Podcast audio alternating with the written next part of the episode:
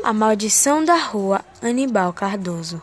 Minha tia contou essa história para minha mãe, que contou para mim. Na rua Anibal Cardoso, no Cabo de Santo Agostinho, morava um jovem chamado Tiago. Ele era um jovem que era órfão, pois sua mãe morreu de parto e ele só conhecia por fotos. O jovem morava apenas com seu pai. Um certo dia, quando largou do serviço de madrugada e caminhava para casa, ao apontar na esquina da rua, olhou para frente de repente e avistou uma mulher vestida como cigana, com a aparência de sua mãe. Então a seguiu.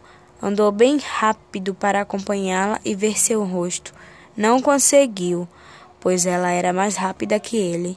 Quando chegou na frente da sua casa, ela desapareceu. O jovem Tiago ficou todo arrepiado, com muito medo. Correu para casa e contou para seu pai. Os dois fizeram uma oração e nunca mais ela apareceu. Fim.